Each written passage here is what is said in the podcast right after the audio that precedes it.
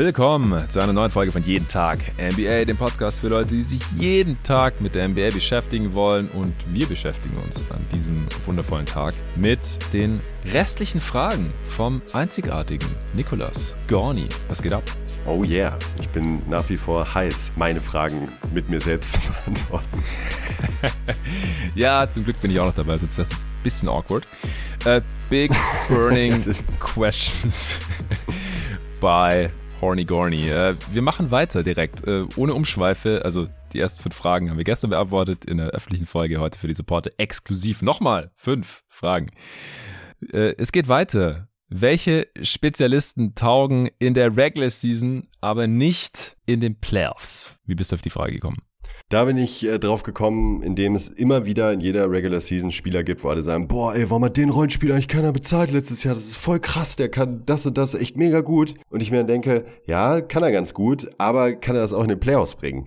Und da ist immer wieder mein Parade-Lieblingsbeispiel, ähm, The Latvian Laser, mm. Davis Bertans der, genau, der die Lichter ausschießt, aber leider immer nur in der Regular Season. In den Playoffs stellenweise. Gut, ich bin auch als Spurs-Fan da wirklich negativ gebrandmarkt. Ja, ja. Wirklich Totalausfall war. Fast immer. Und da komme ich dann zu dem Punkt, sind Spezialisten, wir hatten uns auch mal beim Roundtable, als äh, Torben, David und ich bei dir in Berlin waren, ähm, auch mal drüber unterhalten, sind Spezialisten generell eigentlich mehr oder weniger unspielbar in den Playoffs da wollte ich mit dir jetzt nochmal drüber sprechen, weil bezieht sich das auf all diese Kategorien? Also könnte man sagen, ein reiner Defensivspezialist ist mehr oder weniger unspielbar, ein, reiner Shooter ist äh, mehr oder weniger unspielbar und ein reiner Playmaker, wenn es das überhaupt geben mag, ja, Josh Giddy vielleicht, ähm, ist, oder TJ Ricky Rubio, ähm, ja. Ricky Rubio sind auch mehr oder weniger unspielbar.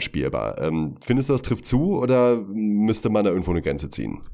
Also ich habe mir aufgeschrieben, Spieler, die durch Game Planning ausgenutzt werden können. Hm. Und es sind in der Regel halt einfach One-Way-Spieler, die halt zum Beispiel nicht werfen können, wenn man die einfach stehen lassen kann und dann immer quasi 5 gegen 4 verteidigen kann. Das tut dann einfach weh in den Playoffs, macht in der Regular Season fast niemand, weil dieses Game Planning da einfach nicht in dem Maße stattfindet. Wenn du halt einmal random im Januar in einem Back-to-Backing-Team spielst, da wirst du nicht dasselbe machen, wenn du viermal bis siebenmal im April, Mai oder Juni gegen dieses Team hm. spielst. Also wenn die nicht werfen können oder nicht verteidigen können, ist halt schon echt schwer. Vor allem letzteres. Äh, das, das haben wir ja in der gestrigen Folge schon besprochen. Kommt halt immer drauf an, wie hoch man hinaus möchte. Aber Teams, die halt mehr Runden gewinnen möchten oder mehr Spiele in Playoffs gewinnen wollen als verlieren, die können sich da halt keine gravierenden Schwachstellen erlauben defensiv, weil sonst wird die einfach gnadenlos abused. Und das ist ja auch Bertans Problem, äh, auch wenn die Suns es zum Beispiel jetzt nicht so wirklich geschafft haben in den letzten Playoffs. Oder auch Grayson Allen zum Beispiel von den Bucks ist da so ein Kandidat. Es sind halt oft auch dann physisch unterlegene Spieler. Das ist ja auch ein großes Ding gewesen in unserer letzten Folge, äh, dass die Physis halt einfach eine riesige Rolle spielt in der NBA und gerade dann halt auch defensiv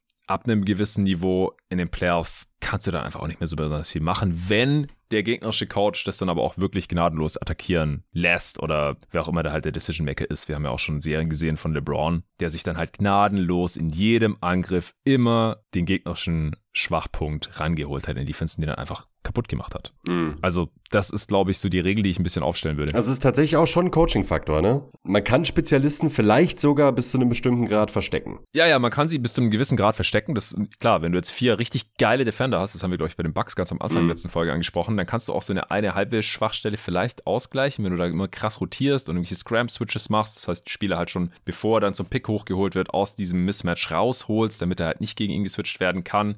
Also viel Coaching, ja. Also was sind dann die Counters gegen diese Counters? Oder wird die Schwachstelle vielleicht gar nicht erst attackiert, weil die Coaches einen anderen Fokus haben? Die sagen nicht, oh nee, wir wollen jetzt nicht jedes Mal den Switch auf diesen Spieler forcieren oder sowas oder jedes Mal ins Pick and Roll verwickeln, weil dann machen wir auf einmal offensiv ganz andere Sachen als die, die uns in der Regular Season gut gemacht haben oder so. Die Philosophie gibt's ja auch. Also haben wir schon bei Coach Budenholzer zur Genüge gesehen, der sich jahrelang über verschiedene Serien geweigert hat, die ganz offensichtlichen gegnerischen Schwachstellen in Playoffs zu attackieren. Und dann, dann kommst du halt mit einem Trey Young vielleicht auch besser defensiv durch, als du es eigentlich solltest oder oder Thibodeau hat es auch nicht wirklich hinbekommen, Doc Rivers mit den Sixers hat es nicht hinbekommen, wirklich Trae Young zu attackieren. Das ist dann aus meiner Sicht dann eigentlich ein Fail. Also ja, kommt schon immer aufs Coaching an. Oder auch Monty Williams, der hat das auch schon teilweise in den Playoffs nicht so wirklich hinbekommen, die gegnerischen Schwachstellen, die ich da zumindest ausgemacht hätte, zu attackieren. Weil, also das machen die auch nicht, weil sie dumm sind oder blind sind oder sowas, sondern weil sie halt andere Prioritäten haben, vielleicht im, ja. im Coaching. Ja, und offensiv umgedreht ja eigentlich ähnlich. Ne? Auch da, wenn du es wirklich mehr oder weniger genial anstellst, kannst du wahrscheinlich auch, zumindest bei Bigs, äh, Non-Shooting Big, kannst du auf jeden Fall verstecken, offensiv. Auch in den Playoffs. Wenn er halt in anderen Aspekten so gut ist und auch ja. offensiv natürlich so gut ist, ne, klar, außerhalb vom Shooting, ähm, dann ist das schon möglich. Also ich würde jetzt zum Beispiel sagen, ein wirklich verlässlicher Jumpshot ist natürlich sehr wertvoll in den Playoffs, aber nicht zwingend notwendig, um auf dem Feld zu bleiben in der Offense. Ja, sehr guter Punkt, klar. Also gerade bei Bigs, die halt viele andere gute Sachen offensiv machen können, Screens stellen, abrollen, da dann ihre Gravity haben, ähm, vertikales Spacing bieten, Offensiv-Rebounds und so weiter und so fort, äh, irgendwie auch im Dunker-Spot effektiv sind, ja, dann kriegen die halt da irgendwie Durchstecker und können direkt hochsteigen und den stopfen. Das kann halt ein kleiner Guard nicht, der nicht werfen kann. Kannst du dann halt irgendwie ein bisschen vergessen.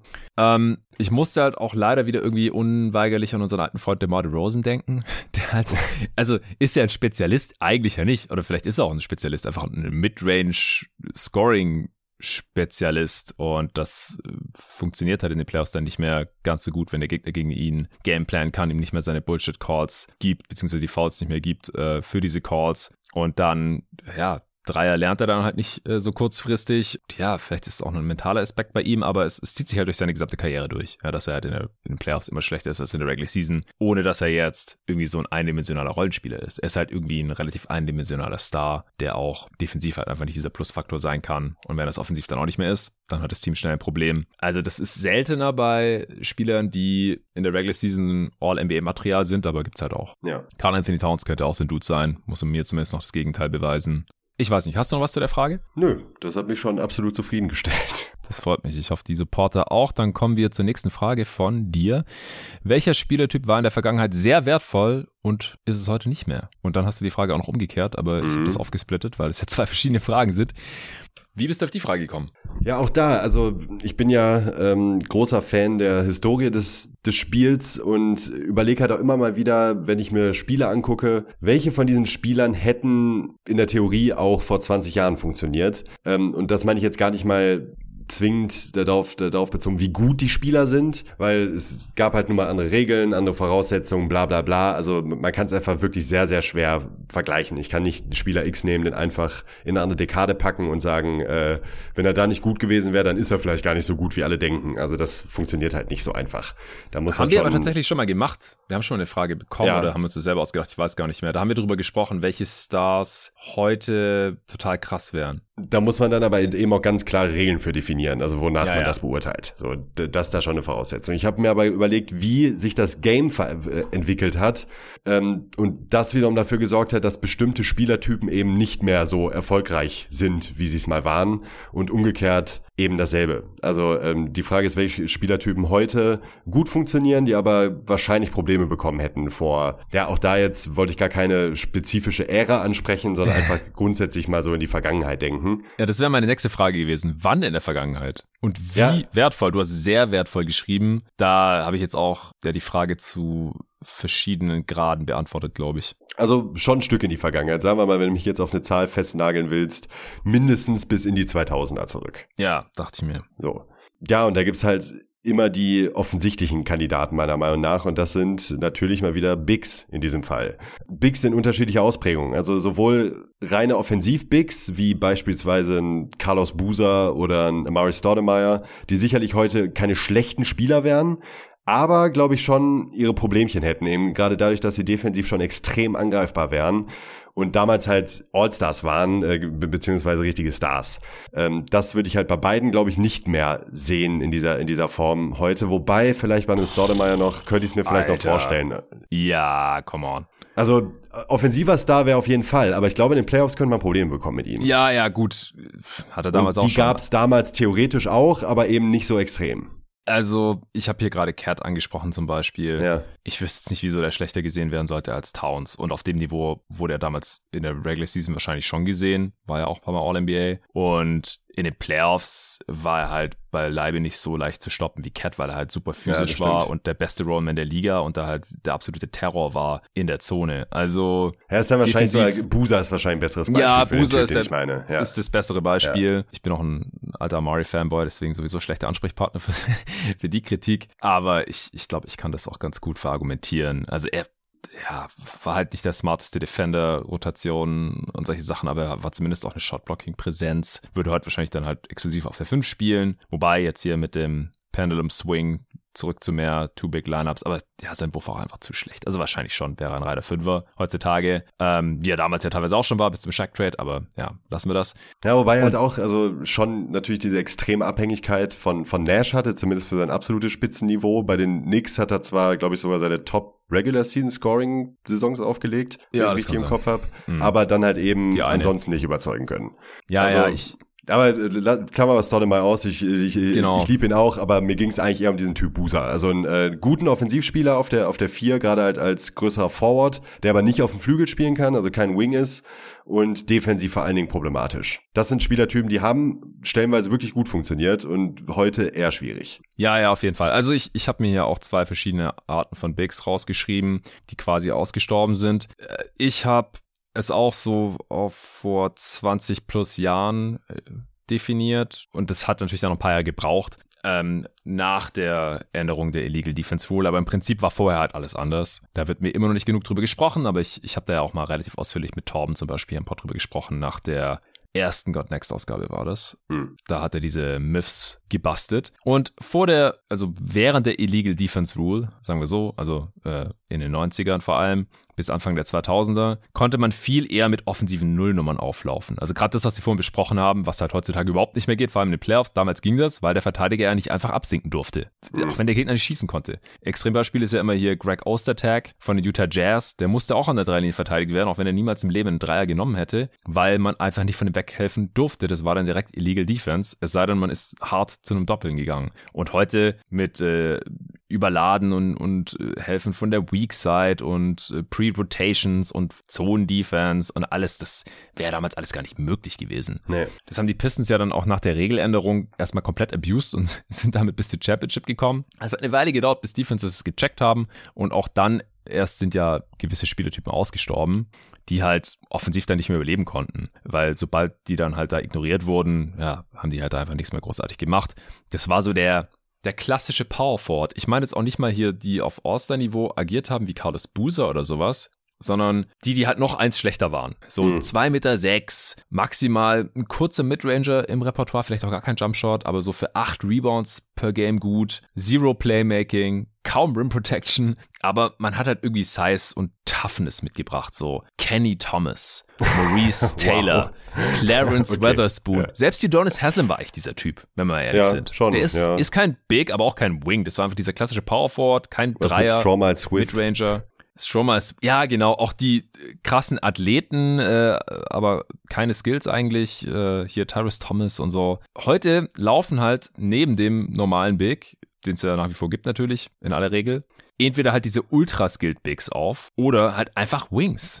Und diese Dudes, die ich hier gerade genannt habe, die könnten halt Wings überhaupt nicht verteidigen. Nee. Und offensiv wird man sie einfach ignorieren. Also diese Spieler gibt's einfach gar nicht mehr. Das ist ja auch Hassan und mir zum Beispiel aufgefallen bei der Redraft 97 war das. Weil in der Draft gab es einige von denen und ab Pick 4 oder sowas ist diese Draft extrem abgefallen, deswegen mussten wir dann auch ein paar von, denen, von diesen Dudes picken. Also gerade Maurice Taylor zum Beispiel war in der Class. Gibt's heute einfach gar nicht mehr. Es sei denn, die, die, die können halt diese Sachen extrem, extrem gut. Aber ey, selbst spontan fällt mir da eigentlich keiner ein gerade. Müsst ihr mal drüber nachdenken, habe ich vorhin nicht gemacht. Ähm, also das ist halt ein, ja, ein Spielertyp, der, der damals, das, wie gesagt, ich habe dich vorhin gefragt, wie wertvoll, sehr wertvoll war der auch nicht, aber er existierte halt und viele von diesen Dudes haben gestartet oder wurden hochgepickt. Also ziemlich wertvoll mindestens oder sie waren halt sogar Stars wie jetzt Carlos Buse. Ja, Defensive ist wahrscheinlich aber auch wieder so, ne, dass ähm, starke Big Defender, also nicht generell starke Defender, sondern Bigs, die andere Bigs sehr gut verteidigen konnten, die waren ja, natürlich die, auch die deutlich wertvoller. Ne? Die Shaq-Stopper. Ja, ja genau. Ja, genau. Shaq Oder Shaq-Fouler eigentlich, weil stoppen konnte den ja eh keiner. Aber da hat, hat er halt sechs Fouls dann gegen Shaq. Ja, es gab halt einfach viel mehr Spieler, die im Low-Post wirklich gefährlich waren. Und eben auch aufgrund der Defensivregeln ja. hat es halt dazu geführt, dass du halt auch Spieler brauchtest, ähm, die die im 1 gegen 1 vernünftig verteidigen können. Und das, die sind heute, ich will nicht sagen ausgestorben, aber schon deutlich weniger. Also ein Rudi Gobert könnte sicherlich auch im One-on-One -on -One andere offensivstarke Bigs solide verteidigen, aber das ist halt nicht seine Stärke, das ist nicht sein Ding.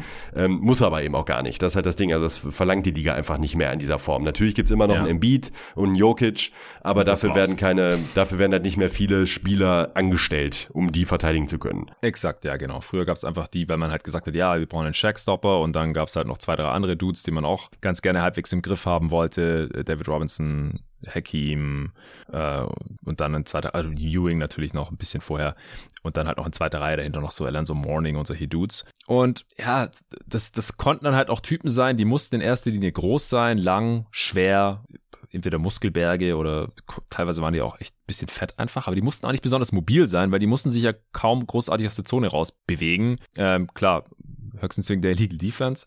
Aber die mussten ja jetzt nicht irgendwie Closeouts rennen, weil die genannten Bigs, die konnten ja zum Großteil gar nicht shooten. Also Ewing mhm. halt, aber die anderen jetzt eher nicht, zumindest keine Dreier. Äh, die haben halt den Ball im, im Post irgendwie bekommen, High Post, Mid Post, Low Post und, und da mussten die dann halt verteidigen und das, dieses Skillset, das, das braucht man halt heutzutage eigentlich so gut wie gar nicht mehr. Deswegen sind diese Typen halt auch raus. Aber auch da, die waren jetzt auch nicht sehr wertvoll. Also ich glaube, Spieletypen, die damals sehr wertvoll waren, die es heute nicht mehr sind, ich, ich habe da keine gefunden eigentlich. Also wo man ja, jetzt wirklich sagen würde, die waren damals Stars und heute wären sie maximal Rollenspieler oder sowas. Nee, das, das wird es wahrscheinlich wirklich nicht geben. Also, also, dazu hat sich halt der Basketball dann doch zu wenig verändert. Es ist doch halt zu ähnlich. Ja, ja, ja. Aber da vielleicht noch so ein paar Bigs, die so Fringe-Star waren, wären heute vielleicht keine Stars mehr, so ein, ja, weiß diese nicht, so ein, Boozer so ein, halt, also dieses, ja, so ein Rick dieses Smiths. Niveau maximal. Ja, oder ich meine, Jamal McLaur war auch mal All-Star, solche Typen gab's halt. Aber ich ja, meine jetzt nicht diese ja, einmal All-Star und nie wieder. Auch hier kurzer Shoutout an Lorenzo, der Genau, es ging darum, in welchem Jahr es die meisten neuen All-Stars gab ever. Und das war das Jahr, in dem Jamal McLaur All-Star war und Andrei Kirilenko und noch ein paar andere, die nur einmal All-Star waren. Und äh, die kannten den halt zum Beispiel gar nicht, was ich ja auch nachvollziehen kann. Also den muss man auch nicht kennen. Aber ja, von denen gab es früher wahrscheinlich mehr. Ja, so Fringe Stars, All-Stars. Ja. Genau. Ich habe noch eine Kategorie und zwar der Floor General. oh, auch gut. Andre Miller, auch wenn der gar nicht jüngere, jüngere Vergangenheit eher ist. Ja, ich glaube, der wäre so guter gut, Kandidat dafür. Dass der trotzdem noch vielleicht sogar Starter wäre, zumindest NBA Rotation. Mm. Ich glaube, All-Star war der auch nie im Endeffekt, aber so zu Fringe. Äh, ich habe mir hier noch Brevin Knight aufgeschrieben, der auch in der 97er Draft drin war. Der war halt offensiv so schlecht und hatte gar keinen Wurf, dass ich mich fast schon fragen muss, ob der überhaupt noch ein NBA-Spieler heute wäre. Also Snow. heute bist du halt maximal, ja, heute bist du da wahrscheinlich maximal TJ McConnell, der halt Backup ist. Ja, der ja. geht so ein bisschen in die Richtung. Guter Playmaker, guter Defender, äh, kein Shooter, kein gefährlicher Scorer eigentlich. Und damit dann zu starten, also zumindest beim Team, das in Playoffs irgendwas gewinnen will, keine Chance. Mhm. Und Eric Snow war halt in den Finals mit Iverson ja, zum Beispiel. Ja. Andre Miller. Ja, Andre Miller. Random Name Dropping ist jetzt hier wieder. Äh, aber ja, das sind halt Spiele. Können wir es direkt umdrehen, wenn du magst.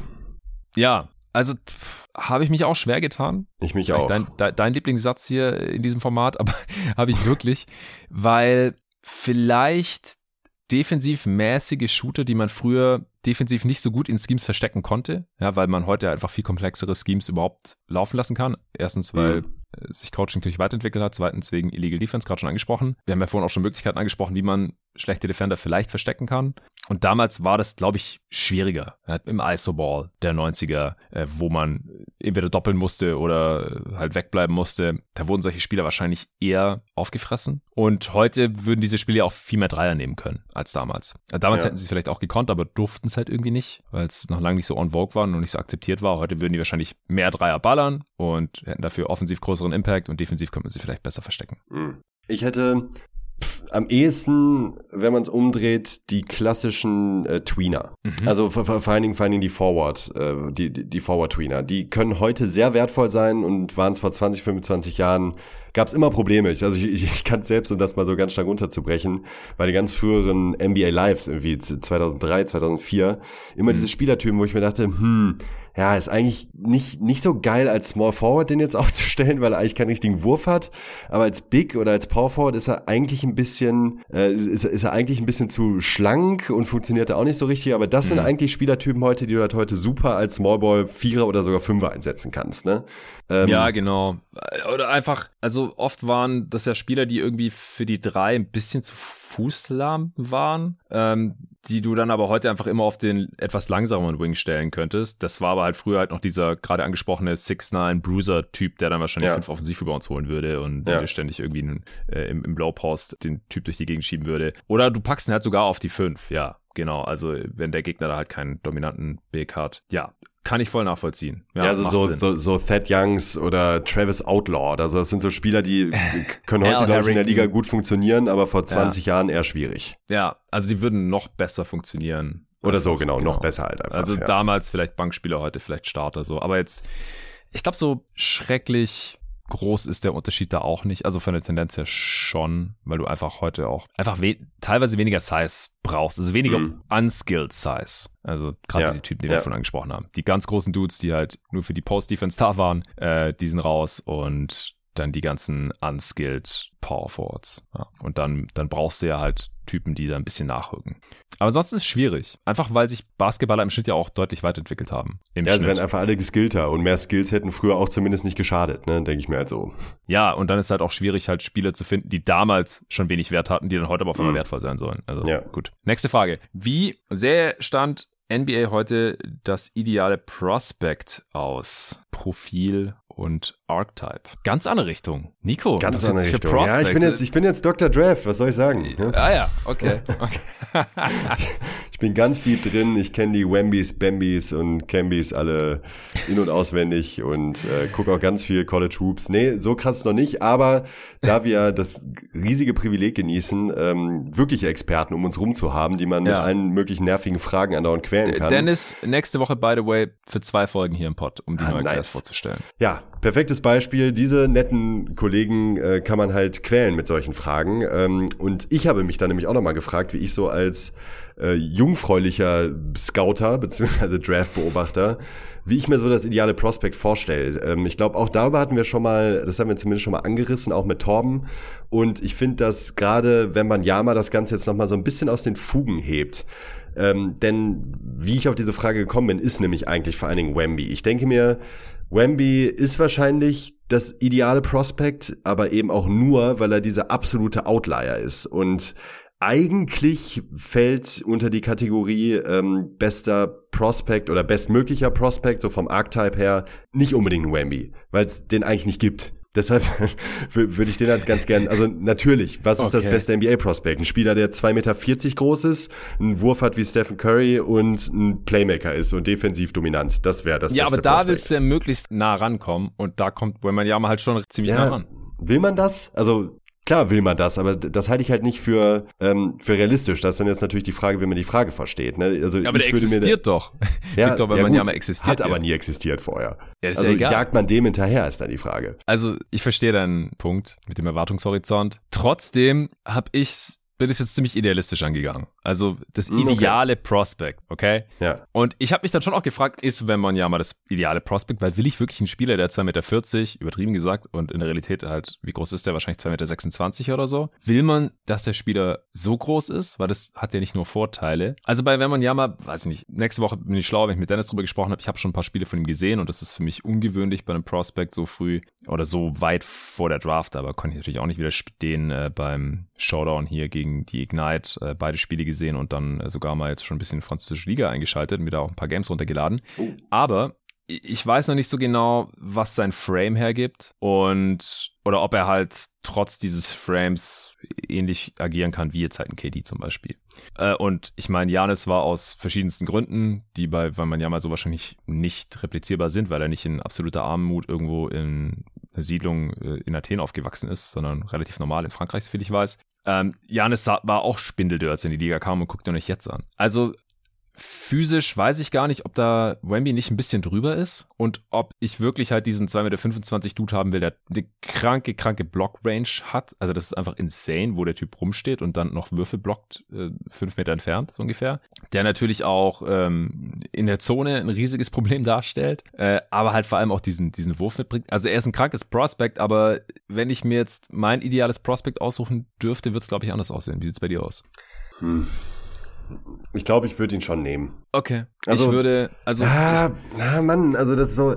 Nee, eigentlich nicht, weil er sich noch nicht bewiesen hat. Also mein, wenn ich wirklich, wirklich daran denke, wenn du mich jetzt fragen würdest, wie sähe der perfekte Basketballer für mich aus, den ich gerne ziehen würde, dann ist natürlich einmal, weil ich Fan bin, aber andererseits, weil ich es mir gut vorstellen kann, ist eigentlich LeBron vom, vom Archetype her. Ja, Ein danke. Extrem physischer, großer, so gro äh, sehr großer Wing, gerne noch einen Ticken größer. Also ich würde sagen, so 2,8, 2,10 wäre auch noch gut ähm, wenn er trotzdem eben die ko koordinativen Fähigkeiten hätte, mit einem starken Playmaking und einem guten Jumper.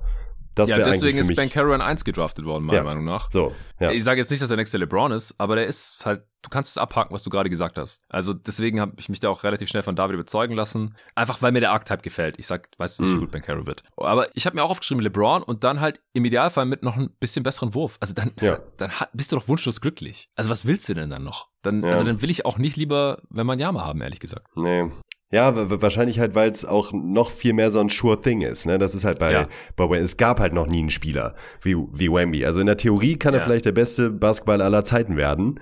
Ähm, aber es ist halt, stand jetzt einfach noch schwer vorstellbar aufgrund von, von vielen Faktoren. Und bei einem Spieler wie, bei einem Spieler wie LeBron oder bei anderen physisch dominanten Wings mit den entsprechenden ähm, Attributen haben wir es halt gesehen, dass es funktionieren kann. Und deshalb lässt man, finde ich halt auch, wenn man vom idealen Prospekt spricht, wo, wo noch ein bisschen eine Prise Realismus mit, mit reinfliegt, ähm, dann muss es wahrscheinlich so ein Spielertyp sein. Ja, Stichwort Erwartungshorizont. Ich habe ja schon fake zitiert, wie viele der Seven-Footer in den USA in der NBA landen. Ich habe jetzt noch mal ein bisschen drüber nachgedacht seither. Ich glaube, es waren ungefähr 20 Prozent. Also nicht jeder Dritte und auch nicht jeder Vierte, sondern eher so jeder Fünfte oder Sechste. Aber ist auch egal. Point Stance, also selbst wenn es einer von sechs ist, ist die Wahrscheinlichkeit unfassbar hoch, wenn du so groß bist, dass du in der Liga landest. Bei Spielern, die und jetzt muss ich wieder Fake zitieren, weil ich es halt leider einfach nicht vor mir habe, sondern nur aus dem Gedächtnis, die so um die zwei Meter sind. Ich glaube, es war 6'7 oder 6'8, also jetzt auch echt nicht, also sind noch krass überdurchschnittlich, groß. Aber Spieler, die, also Menschen, die 6'8 sind in den USA, Amerikaner, die 6'8 sind, da ist die Chance dann auf einmal nur noch 1 zu 5000, glaube ich, dass du in der NBA landest. Puh. Oder 1 zu 6000. Also crazy niedrig. Deswegen gibt's davon halt viel mehr. Ganz offensichtlich. Deswegen ist die Chance halt, ein Spieler, der so halbwegs Richtung LeBron geht, auch wenn der natürlich auch One in a Million ist und da wird es niemals einen zweiten geben, aber halt so vom Archetype her halt auch viel, viel realistischer, um nicht zu sagen tausendmal realistischer, als im Wembanyama. Ja, und also ich, ja, ich, ich hätte immer, um es vielleicht noch ein bisschen mehr zu abstrahieren, immer sehr gerne in jeder Draft den, den Power Wing mit Skills. Und wenn da ein Skill fehlt, und oft ist es halt der Wurf, das ist wahrscheinlich, der Wurf ist wahrscheinlich auch am, am leichtesten zu verkraften. Weil wenn das Ballhandling fehlt, dann ja, kommst du halt in die Zone. Ja. Wenn du die Hilfe nicht äh, bestrafen kannst, das ist halt wieder der Punkt, den ich im ersten Teil hier schon aufgemacht hatte mit der, mit der Checkliste. Alles andere ist halt super schlimm eigentlich, auch wenn du nicht finishen kannst, obwohl du da in die Zone kommst. Aber wie gesagt, wir haben es bei LeBron gesehen, der war halt auch in seinen besten Jahren leicht überdurchschnittlicher Shooter und über seine Karriere halt maximal durchschnittlicher und Janis ist halt ein stark unterdurchschnittlicher Shooter. Oder halt auch wenn irgendwas, was annähernd Richtung Janis gehen könnte, äh, in der Draft ist, dann würde ich halt auch eher darauf gehen. Mhm. mhm. In die Richtung halt. Und bei allen anderen Archetypes oder, oder Profilen, ja, da, da muss dann halt schon, schon echt viel los sein und müssen wenig Fragezeichen da sein. Oder es muss halt sowas super Abgefahrenes sein wie Victor Wembanyama. Ja, auch ja der Grund, warum Kate vor Mobley gelandet ist, mehr oder weniger, ne? Ja, genau. Ähm, aber gleichzeitig auch der Grund, wieso ich Mobley im Endeffekt vor Green hatte. Mhm, mh. Eine Sache, die ich mir noch notiert hatte, und ich hatte es vorhin schon kurz angesprochen, ich habe mich neulich mit Torben unterhalten, da ging es um das kommende God Next Magazine, vierte Ausgabe, ohne jetzt irgendwas zu spoilern. Und ich habe mir die Sprachnachricht auch nicht nochmal angehört, ähm, weil es irgendwo vergraben war. Aber sorry, Torben, falls ich jetzt hier falsch äh, zitiere und heute ist irgendwie der Tag der falschen Zitate, es tut mir echt leid. Äh, aber Torben meinte, ich meine mich zu erinnern, dass er neulich meinte, dass KD in der Rückschau eigentlich das krassere Talent als LeBron war. Da ging es um die krassesten Talente der 2000er. Also ohne zu wissen, wie die NBA-Karriere dann verlaufen ist. Einfach wenn man sich die Prospects anschaut. Wie siehst du das? Fragst du mich das wirklich? Ja, versuch ähm, dich halt. Äh, ja, ja, ja, ja, nee, nein, nein, klar, klar. Also klar, einfach klar. den Archetype oder das Profil, so wie du es in deiner Frage formuliert hattest. Und also ich, ich kann auch anfangen. Ich, ich sehe es anders. Nee, sehe ich bei auch KD, anders. Physische Dominanz fehlt mir. Ja, weiß nicht, ob ich es so nennen würde. Aber bei KD, da, da fehlt mir halt vor allem das Playmaking und die Defense. Also einfach auch die, die Möglichkeiten dazu. Ich meine, was er daraus gemacht hat in der NBA, das war halt natürlich niemals auf dem Niveau von LeBron. Aber vom Archetype her gefällt mir LeBron da auch noch deutlich besser als Durant. Einfach weil LeBron ein viel runderer Spieler ist. Auch wenn KD der bessere Shooter ist. Aber ich finde, das, das gleicht halt die Defizite im Playmaking, die bis heute bestehen, und in der Defense, die bis heute bestehen. Das, oder sagen wir mal, über die Prime hinweg bestanden haben. Jetzt sind es beide schon relativ alte Männer, das wollen wir nicht miteinander vergleichen, aber ich kann mich jetzt auch nicht mehr zu 100% erinnern, wie das als Prospect war. Davon habe ich auch einfach zu wenig von High School LeBron gesehen. Sorry, damals war ich 14, 15. Das äh, holen wir beide vielleicht noch irgendwann nach, wenn LeBrons Karriere dann zu Ende geht. Ähm, aber auch von KD bei Texas hat nichts gesehen. Ich habe Oden ein bisschen gesehen bei Ohio State, aber KD hatte ich da auch nicht gesehen. Aber man kann ja ein bisschen darauf zurückschließen, weil ab der Rookie-Saison habe ich die dann beide sehr intensiv verfolgt, natürlich auch die NBA-Karrieren. Also ich glaube halt, dass LeBron da als Prospect auch schon Klassen besser war und jetzt mit dem Trotz des Jumpshots. Wissen. Ne? Ja, also wie gesagt, ich meine ja. Klassen besser im Playmaking und in der Defense und dann overall halt auch. Während er als Scorer insgesamt halt nicht wirklich abfällt gegenüber KD. Das darf man halt auch nicht vergessen. Das wird oft vergessen, weil LeBron noch so viele andere Sachen gemacht hat. Aber es gibt halt auch einen Grund, wieso er jetzt bald vielleicht der All-Time Leading Scorer ist. Und im Zweifel würde ich halt, glaube ich, auch bei Prospects immer die Rim Pressure über das Shooting nehmen. Das kam hier jetzt ja auch schon raus äh, in diesem und im letzten Pod mit, wie wir über Zion gesprochen haben, über Janis, ähm, über ja ihr offensives Ceiling und jetzt halt auch LeBron. Also das schlägt ja alles in dieselbe Kerbe. Ja, aber es ist ein interessanter Ansatz. Also da werde ich tatsächlich, da werde ich jetzt auch nochmal in Ruhe drüber nachdenken und äh, Torben morgen beim Training direkt mal festnageln. Muss ich auch noch drüber nachdenken und dann konsequenterweise natürlich auch in Zukunft auf, auf meine Boards irgendwie anwenden. Aber das ist so der Schluss, zu dem ich vorhin gekommen bin. Gut, Letzte Frage von dir in diesem Format. Kate und Zion vergessen? Fragezeichen. Warum wir immer dem Next Big Thing, in Klammern Wemby, hinterherjagen? Ja, also könnte man vielleicht auch nochmal einen eigenen Pod drüber aufnehmen. Was hat dich zu dieser Frage inspiriert?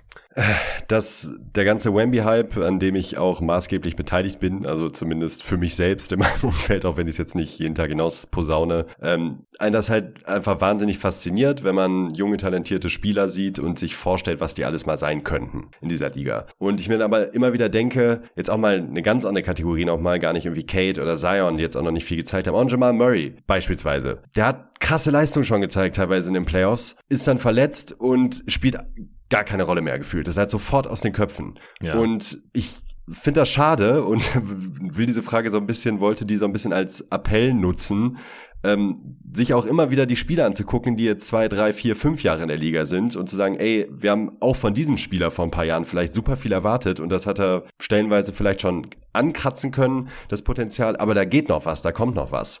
Und uns irgendwie mal um jetzt nicht philosophisch werden zu wollen, aber uns auch mal bewusst zu machen, was wir schon haben in dieser Liga und was man sich da alles angucken kann und alles scouten kann und nicht überlegen muss, was noch alles so passieren könnte in den nächsten Jahren.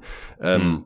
Und was das für Gründe hat, dass wir so sind. Also da gibt es natürlich einmal den Recency Bias und eben auch, ich glaube, du hast ja auch schon äh, ähm, dieses New Car ähm, of the Lord Prinzip ähm, schon, schon öfters angesprochen. Das ja. trifft bei Wemby jetzt halt auch wieder extrem zu gerade. Ne? Es ist halt, ähm, wir, wir kaufen mit unseren Gedanken im Grunde einen Spieler, wo wir glauben, dass er in einer bestimmten Form existieren könnte in der NBA. Ja, beziehungsweise ähm, was beim New Car of the Lord Prinzip eher zutrifft, ist, äh, wir haben Kate und Zion jetzt gekauft, fahren damit vom Hof und schon sind nur noch halb so viel wert, nachdem wir die Genau, was halt absurd ist. Ne, ja, was ja. wirklich absurd ist, ne, weil Zion ist jetzt gerade sicherlich nicht weniger wert, als das vor der Draft war. Ähm, wahrscheinlich sogar mehr, müsste er zumindest sein. Aber in der Theorie, ja, vielleicht war, also wahrscheinlich war Zion mehr wert vor der Draft als jetzt. Oder was würdest du sagen? In Bezug auf Trade Ja, Wert? ja, also safe, weil Verletzung? Ich meine, Zion, wenn er spielt, hat er die Erwartungen halt halbwegs erfüllt, aber jetzt ja. nicht übertroffen oder sowas und hat vor allem halt wenig gespielt. Also allein der Value dadurch ist halt schon gesunken und die Verletzungs Sorgen haben sich halt eher bestätigt. Und einfach ein, ein First Pick ist einfach so fucking viel wert. Also ich, ich glaube, Zion mhm. hat eher an Wert verloren. Ja. Ähm, aber das, das liegt halt in erster Linie daran, dass er so wenig gespielt hat. Also es liegt an den Verletzungen, nicht daran, nicht am Spielerischen, glaube ich. Ja. ja. Und Kate definitiv an Wert verloren. Also, du hast ja beide hier auch explizit in deiner Frage genannt, deswegen habe ich mir über die natürlich auch ein paar Gedanken gemacht. Also, ja, sorry, Zion, da will ich noch einmal kurz einhaken, bevor du ja, loslegst. Gerade ja, bei. Kate, warum ich auf den gekommen bin, weil, okay. äh, weil auch bei dem ja alle förmlich ausgerastet sind, was aus dem alles werden kann und wie gut er sein kann und das nächstgrößte Talent seit was weiß ich nicht wem. Und ähm, es dann auf einmal sehr rapide bergab ging, wenn er halt nicht diese astronomisch hohen Erwartungen erfüllt hat. Und das finde ich halt bei ihm schade, weil ja, hat er Stand jetzt immer noch nicht getan, aber da ist halt noch eine Menge drin. Und der ist halt weit davon entfernt, dass man ihn jetzt irgendwie abschreiben könnte oder so.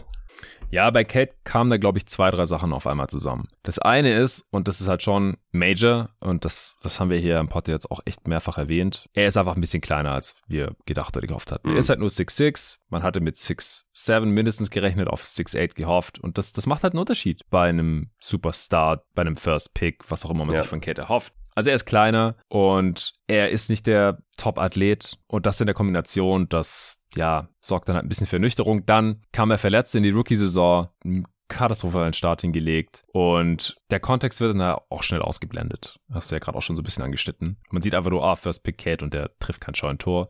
Und insgesamt trifft er halt einfach den Korb auch schlechter als erhofft. Also ja, ja. auch diese Saison, wo man jetzt keine Verletzung vorschieben kann, 28% Dreierquote. Äh, insgesamt ist er jetzt gerade bei 30. Äh, wenn er bei 40 wäre, dann ja, dann hätte man weniger Bedenken wahrscheinlich. Auch aus dem Zwei-Punkte-Bereich äh, schlechte Quoten, insgesamt ineffizient und so weiter. Das ist einfach ein bisschen nüchtern. Also man hat da, glaube ich, auch gerade ja, auf der Luca-Hype-Welle damals Wing Creator, über zwei Meter, ja, nicht der geilste Athlet, aber das ist Luca ja auch nicht. Also zumindest halt nicht so vertikal und so. Kann shooten, äh, klar, das ist der First Pick. Aber er, er, ist halt nicht Luca. Nicht annähernd. Aber wer ist das schon? Und der Maßstab war wahrscheinlich sowieso unfair. Und dann, selbst wenn man realistischere Maßstäbe angelegt hat, selbst die unterbietet er halt gerade noch und äh, schon, schon haben wir halt den Salat. Also, ich glaube, deswegen geht's bei Ben Carroll auch gerade eher in die andere Richtung, weil der ist halt wirklich 6'10. Mhm. Und äh, das, das macht halt einen riesen Unterschied, diese vier Inches als Wing Creator. Und ja, Zion hatte ich ja schon alles gesagt. Also einfach nach der Verletzung, Ernüchterung eingesetzt. Und insgesamt ist halt immer so auch dieses Prinzip Hoffnung. Ja, also man, man hofft halt, zum einen natürlich als Fan von Rebuilding Franchises und das wirst du ja als Spurs-Fan gerade ja auch aus erster Hand jetzt erleben. Und ich als Suns-Fan habe das auch viele Jahre erlebt. Man hofft natürlich immer, man kriegt jetzt das nächste große Ding in dieser Draft. Das hofft ja dann auch nicht nur eine Franchise, sondern das hoffen halt so fünf oder sowas. Aber auch der neutrale NBA-Fan, der hofft ja einfach, dass hier ein geiler Spieler in die Liga kommt, den man sich ja. dann angucken kann, der vielleicht sogar die NBA nochmal auf ein anderes Level heben kann oder so. Man will ja einfach nur geilen Basketball sehen. Also dieses Prinzip Hoffnung, das gilt einfach für alle. Und wenn man halt hier sieht, man hat diese krassen Talente, dann, dann will man den Hype ja auch glauben. Und, ist ja auch was Reiz, Schönes. Klar, es ist super schön. Und dann der Reiz des Unbekannten sowieso. Du hast noch andere Biases vorhin aufgezählt. Das, das spricht halt alles für der Next Big Thing und gegen das, was man schon gesehen hat. Vor allem, wenn es dann halt doch nicht ganz so geil ist, wie man ja vielleicht erhofft hatte, weil man den den Hype geglaubt hat. Was es ja in den seltensten Fällen ist, das muss man ja auch fairerweise sagen. Ne? Gerade wenn die Vorschusslorbeeren so astronomisch hoch sind wie bei manchen Spielern, dann ist es ja quasi unmöglich, dass sie erfüllt werden. Und äh, oder ja. andere Frage, wie oft wurden die erfüllt in der Geschichte der Liga? Dass ein Spieler in die Liga gekommen ist, wo alle gesagt haben, das ist der nächste Jordan, haben wir oft gehört. Ist selten beziehungsweise nie passiert in, der, in dieser Form. Ja, Jordan gibt's nur einmal, aber ich meine, das ist ja auch immer das Krasse an LeBron, dass er halt die Erwartungen so ziemlich erfüllt hat. Ja, ich habe die, die Frage halt bewusst so. nicht so gestellt, dass wir bei jeder Frage auch irgendwie LeBron mit reinbringen LeBron, LeBron, LeBron, LeBron. Aber es passiert LeBron, halt trotzdem. Schönes Schlusswort, oder? Hast du noch was? Auf jeden Fall, nee. Also ich wollte dich eigentlich noch fragen, sorry, das ist doch nicht das Schlusswort. Wo willst du wenn man ja mal sehen? Außer bei den Spurs natürlich. Ja, ich will ihn natürlich bei den Spurs sehen. Deshalb, ja, ja, äh, ich will ihn auch bei den Suns sehen. Irgendwer hat auch neulich eine Umfrage gemacht äh, auf Twitter und da hat ein Team mit riesigem Abstand gewonnen. Hast du das gesehen? Das war die Spurs, ne? Ja, korrekt. Ich glaube ja. mit über 60 Prozent oder so. Ja, weil die Leute halt mögen, dass die Spurs gut sind. Das, das, ja, das, ich will, ich will ihn auch bei den Spurs sehen. Das ist meine Antwort, aber die darfst du nicht geben, weil du Spurs-Fan bist. Ja, das ja, ja. ja. Ich weiß zumindest, wo ich ihn nicht sehen will. Voraus. Das ist, äh, das sind die Thunder. Warum? Und die Pelicans. Warum? Äh, was? was? Ey, ey Pelicans wäre doch, also, ich, vielleicht würde ich ihn sogar lieber Pelicans sehen als bei den Spurs. Aber nur weil ja, der also, Mir, mir geht es hier ums Feeling, ne? Nicht, also ich äh, gehe jetzt hm. gar nicht mal nur, nur darauf ein, wie wo ist der ich beste, will ihn auch neben Zion beste Basketball ist fit. So, okay, ich will, ihn, ich, will ihn, ich will ihn lieber bei den Pelicans sehen als bei den Spurs. Da ist. Oh, damn. Aua, ah, der tut weh. Ich muss jetzt. Äh, ey, ich, ich kann es echt gut beantworten. Ich will ihn bei den Spurs haben. mir, mir, ist wirklich, also, und auch Scoot wäre cool, wäre auch echt cool, aber nee, sorry. Also, Wemby muss zu den Spurs. Tut mir leid. Alright. Und wo sonst, also sonst reden wir gerne drüber, wenn die, wenn die Ping-Pong-Bälle feststellen, äh, feststehen. Da können wir uns gerne mal drüber unterhalten. Aber äh, Stand jetzt will ich über kein anderes Szenario nachdenken. Okay, ich, ich habe sogar ein Ranking jetzt gerade im Kopf. Pelicans 1, Spurs 2, Hornets 3. Hornets auch, uff. Ja, mit Lamello. Ja, okay, ja gut. Ja, okay, du gehst halt auch extrem weg auf den spielerischen Fit, ne? Wie, wie, wo es cool wäre. Ja, das ist mir gerade relativ egal. Ich denke ja. nur an Franchise. Dann äh, Thunder 4 neben Chat. Ja. Fände ich geil. Magic 5. Einfach nur, weil es geil wäre, wenn, wenn die dann 5 riesige Typen nebeneinander stellen können. Einer davon ist Wemby. Ja, that's it. Also ich, ich hätte irgendwie kein, also weiß nicht, Rockets äh, wäre spielerisch, glaube ich, ganz interessant, aber muss ich nicht haben. Pacers auch nicht. Ja, Jazz sind leider zu gut. Okay, das war's. also, äh, äh, danke dir, Nico, für die ganzen vielen geilen Fragen. Waren zwei geile Pots. Der hier war jetzt kürzer und knackiger, aber das äh, war absehbar und auch halbwegs so geplant. Danke an alle fürs Zuhören und auch fürs Supporten. Spätestens, wenn ihr diese Folge gehört habt, dann äh, solltet ihr Fragen eingesendet haben, die ich dann für euch mit dem Luca beantworten werde. Bis dahin.